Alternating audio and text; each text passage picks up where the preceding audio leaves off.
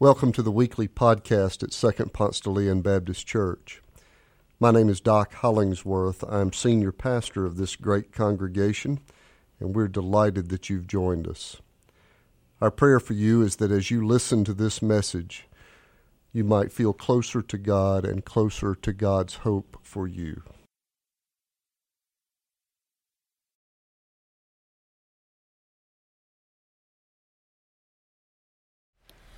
Good morning, church. Our scripture reading today is from Hebrews eleven twenty-nine through Hebrews twelve two, and you can find that on page nine seventy-eight in your pew Bible.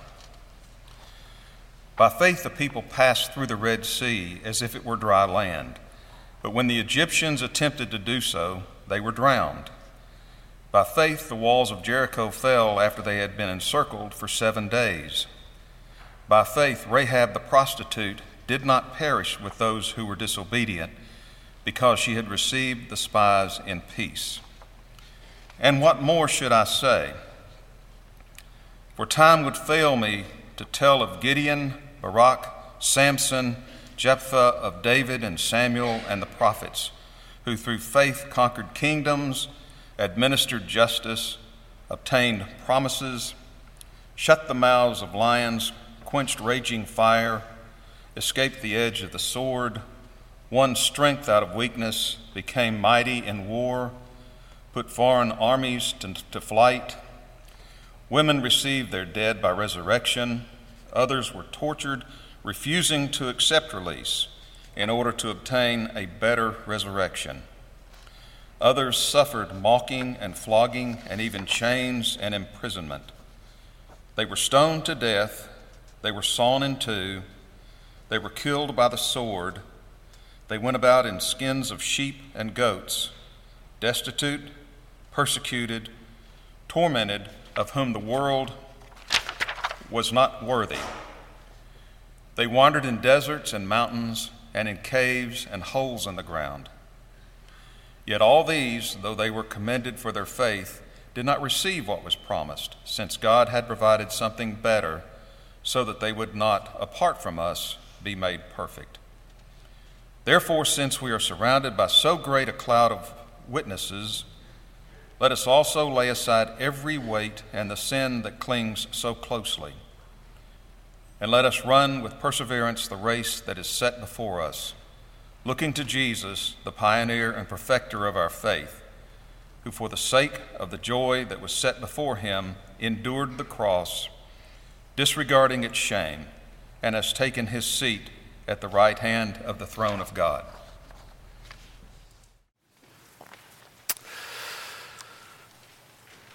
Since the internet age began, there has been a significant uptick in plagiarism of sermons. Surprise. What some folks do is they'll find somebody nobody's heard of from another part of the country, probably another tradition, whose sermons they like. And the next week, they'll preach last week's, or they'll preach last year's this Sunday. You know, they'll change the name of the high school in the illustration, and then voila, there's, there's the sermon for the week. Well, I don't do that, though some of you are wishing I would start. Uh, I, I don't do that. Uh, but I have decided that on two Sundays a year, uh, I'm mostly going to copy my own work. On Deacon Ordination Sunday, I have a sermon that talks about what I want to say to deacons who are being ordained, and I mostly don't change that year to year. The second time is this Sunday, this All Saints Sunday. The structure of this sermon is basically the same as I preached last year and the year before. We are in year three of this tradition. And I am basically preaching the same sermon because I love this visual image of the stands being full of those saints who are cheering us on. They are the ones who struggled. The saints who were listed in the scripture had their own trials, and we just read them. And now they are in the stands cheering us. And it's a beautiful image of the kind of hope that is ours in the larger gathered community beyond us. It won't hurt for us to have an annual reminder that there are saints who cheer. Well, since the fourth century, November first has been All Saints' Day on the Christian calendar. And so a Sunday before or after November first, the Christian church celebrates All Saints' Day. Let me start by just tackling two of the most obvious questions before we get very far. One, how does somebody get to be a saint? And secondly, what has any of this got to do with Halloween? All right. Well, what we're doing is honoring the saints of the church. We hallow them, as in, hallowed be thy name. Honor be thy name. We are honoring the saints. And so no, November first is the Feast of All Hallows, which means October thirty-first is All Hallows Eve. All Hallows Eve. Eventually, it just morphed into Halloween. Now, I can't answer how that has anything to do with dressing up as a Ninja Turtle, but at least you get how the Halloween got attached to All Saints' Day. Now, the Protestant church doesn't recognize saints in the same way as our Catholic neighbors. They respect a tradition of officially setting aside persons for sainthood who have met certain criteria. Instead, the Protestant tradition leans on scriptures that refer to the potential sainthood of all persons. All believers have a chance of being a saint. For instance, in the book of Romans, where it says, "To all those in Rome who are loved by God and called to be saints, grace to you and peace." So on this Sunday each year, we lift our hearts in thanksgiving to those Baptist saints who lived among us, who walked these halls. We read the names, we reflected on their memory, their legacy, those whose sainthood brushed up against our lives, those who held our children, those who taught Sunday school, and that they have joined the great cloud of witnesses. And our scripture today has this wonderful image of those departed saints who are now up in the stands cheering for us. And ironically, this letter that was written to the Hebrews was first written to address Jewish Christians who were discouraged and demoralized. Is that something anybody can get in touch with? This is rather timely. War in Europe, the Middle East, national polarization, a historical decline in the Christian church. We might could use a word of encouragement. Also, the Christian church to whom this was addressed first felt like outsiders because they were Jesus believers. They were outside of the mainstream of society. Again, anybody resonating with this? So this group of Jesus followers were getting strange looks everywhere they went. They were having to explain to work colleagues that Jesus was now at the center of their life. Folks would just roll their eyes. Relatives were treating them funny. Longtime friends were asking them how they could just give away their money and their earthly goods to a cause that's so hard for people to understand. It was beginning to feel like a long season of despair for the Christian community, and this letter was to bolster them. The author of Hebrews is reminding them that they are not alone. Discouragement within the Christian community is nothing new. There's a long list of saints who went before us who were also really discouraged, unsure of what the future held, And they decided to keep going, to keep the faith, to keep trusting that God will not abandon us. And then the author of Hebrews fires their imagination with this beautiful image of a sports arena hosting a race, and all of these saints are up in the up in the stands cheering. We are surrounded by so great a cloud of witnesses. Let us also lay aside every weight and the sin that clings so closely, and let us run with perseverance the race that is set before us. Now, others of you who are sports fans know that there's a statistical advantage to being the home team. Sports teams win a higher percentage of their games when they play in their own stadium or, or their own arena, because there is an energy behind the cheering and the banners and the arm waving that has a real effect on the people on the field who are engaged in the combat. And those in the fight can't help but look up and get energy and smile and get a second wind because they see people who are wearing jerseys with their name on the back and waving banners and cheering, and they kind of get up for it again. And the author of Hebrews is encouraging the deflated church by reminding them that the stands are full. It's a great cloud of witnesses.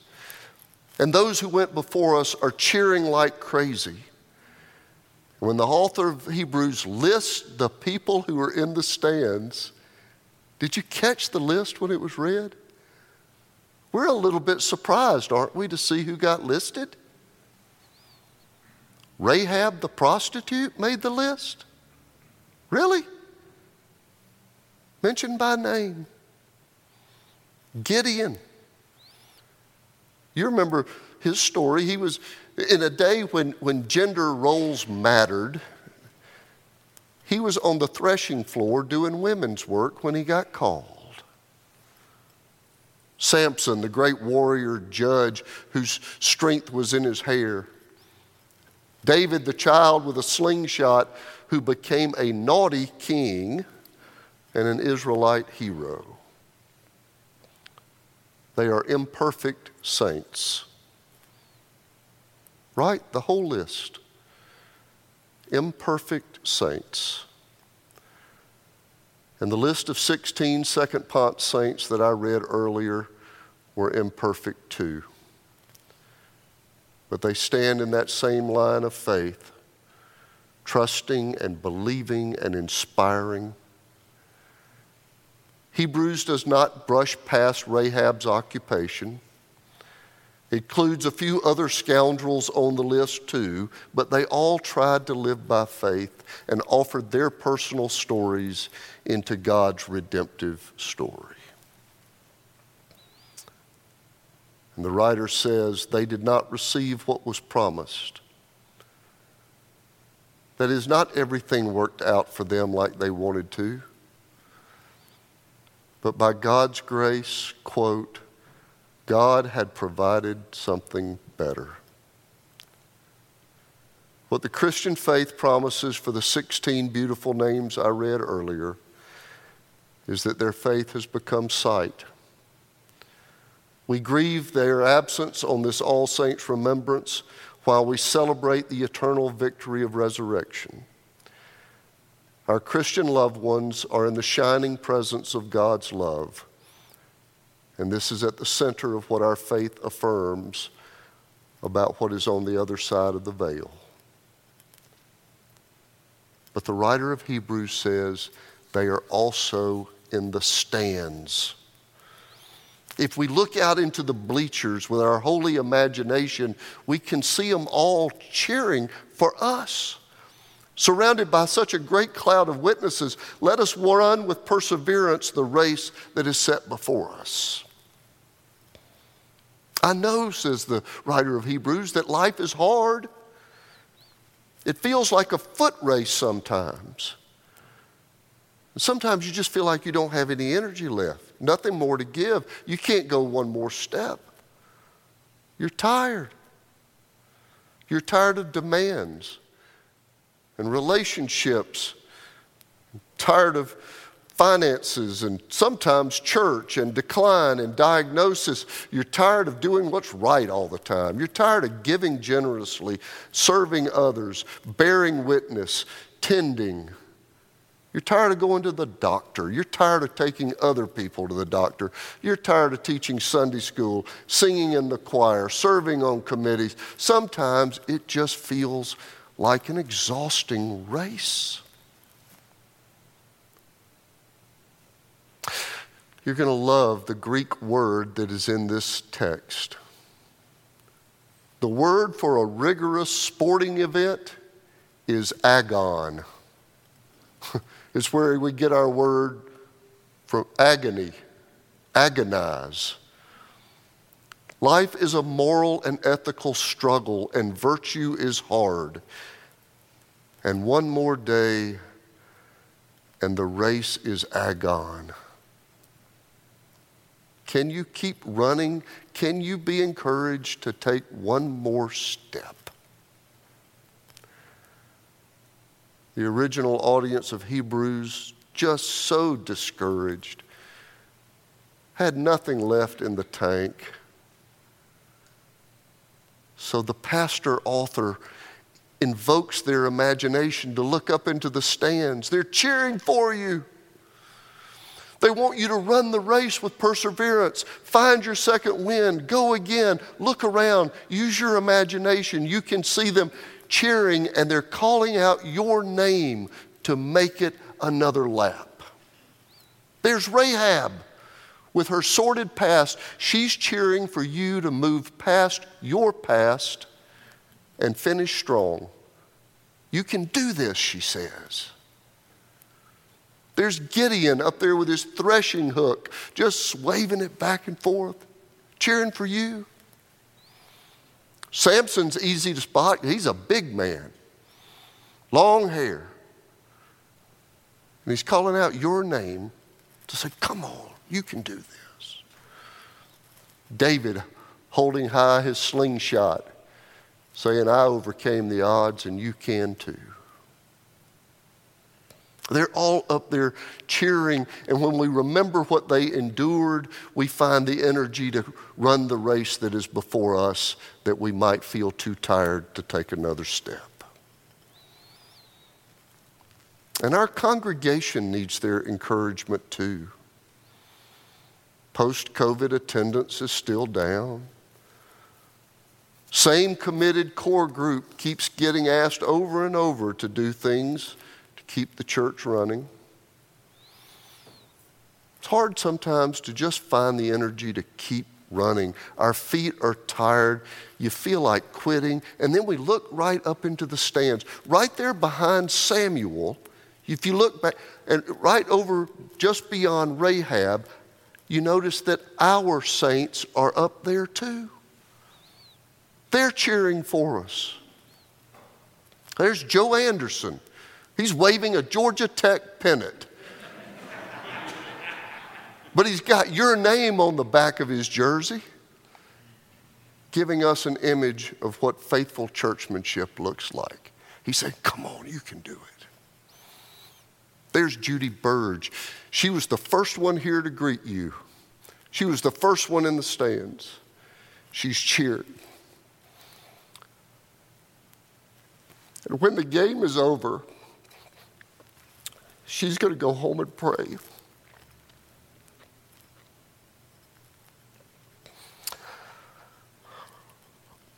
David Bunch, well-dressed, and he's too composed to be cheery. He's not going to shout anybody's name. But you feel his support, don't you? And Neil Raven, he's going to be playing the piano at halftime, but right now he's encouraging you to come on, come on, we can do this, step up. Cleo Mansour's up there cheering in seven languages. You've never had a better cheerleader than Cleo. They're in the stands, all of them. Imperfect men and women who live by faith. By faith, they passed through the Red Sea. By faith, they brought this, they bought this corner at Peachtree and East Wesley. By faith, they sat in meetings and planned mission trips that changed people's lives. By faith, they sacrificed some temporary pleasure to pay off the debt on this building. By faith, they left some of their estate to the church so that the ministry of this place might continue. By faith, they prepared Sunday school lessons and rocked children in the nursery and looking to Jesus, the pioneer and perfecter of our faith. The best way for us to honor the legacy of the saints whose memories we grieve is to hear their cheers from the grandstands, find the energy to go one more lap, to give our very best effort for the cause of Christ in this place. And we honor our saints by aspiring to become one, to do one more lap in the race, inspired by these lives and these legacies. That we would live and give in such a way that later generations would put us up for sainthood, imperfections and all. Amen.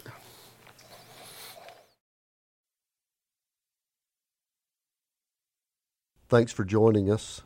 If you live in the Atlanta area or visiting Atlanta, come and worship with us in person on Sundays at Second Ponce de Leon Baptist Church.